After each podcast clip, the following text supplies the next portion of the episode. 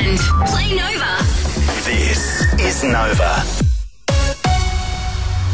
Three minutes past seven. Good morning, it's Sanj Anderson. Seven week old Australian baby Lucky is now getting the treatment she needs to recover from a severe bacterial infection in her lungs in a Brisbane hospital after being medically evacuated from Bali overnight.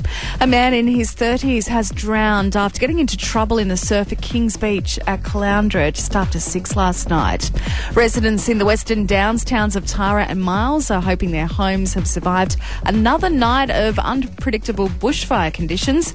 And a national state of emergency has been declared in New Zealand as Cyclone Gabrielle lashes the North Island. And Megan Fox is apparently very upset with Machine Gun Kelly after a fight over the weekend that she's not even talking to him and has taken off her ring, but not called off the engagement just yet. Four minutes past seven right now. Mitch is on the road for V Day. What's happening in sport, Mitch?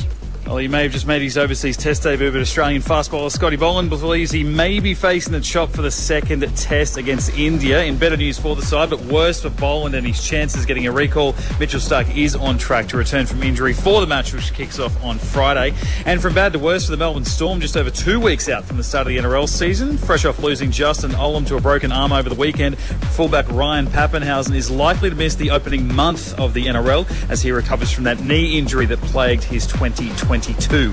Austrack campers built for the bush, the beach, the outback, anywhere you want to go. Google Austrack campers and find the ultimate camper built just for you. A little bit wet this afternoon, maybe even a storm as we head for a top of 29. It's 25 degrees right now to East Brisbane. That's the latest on Nova.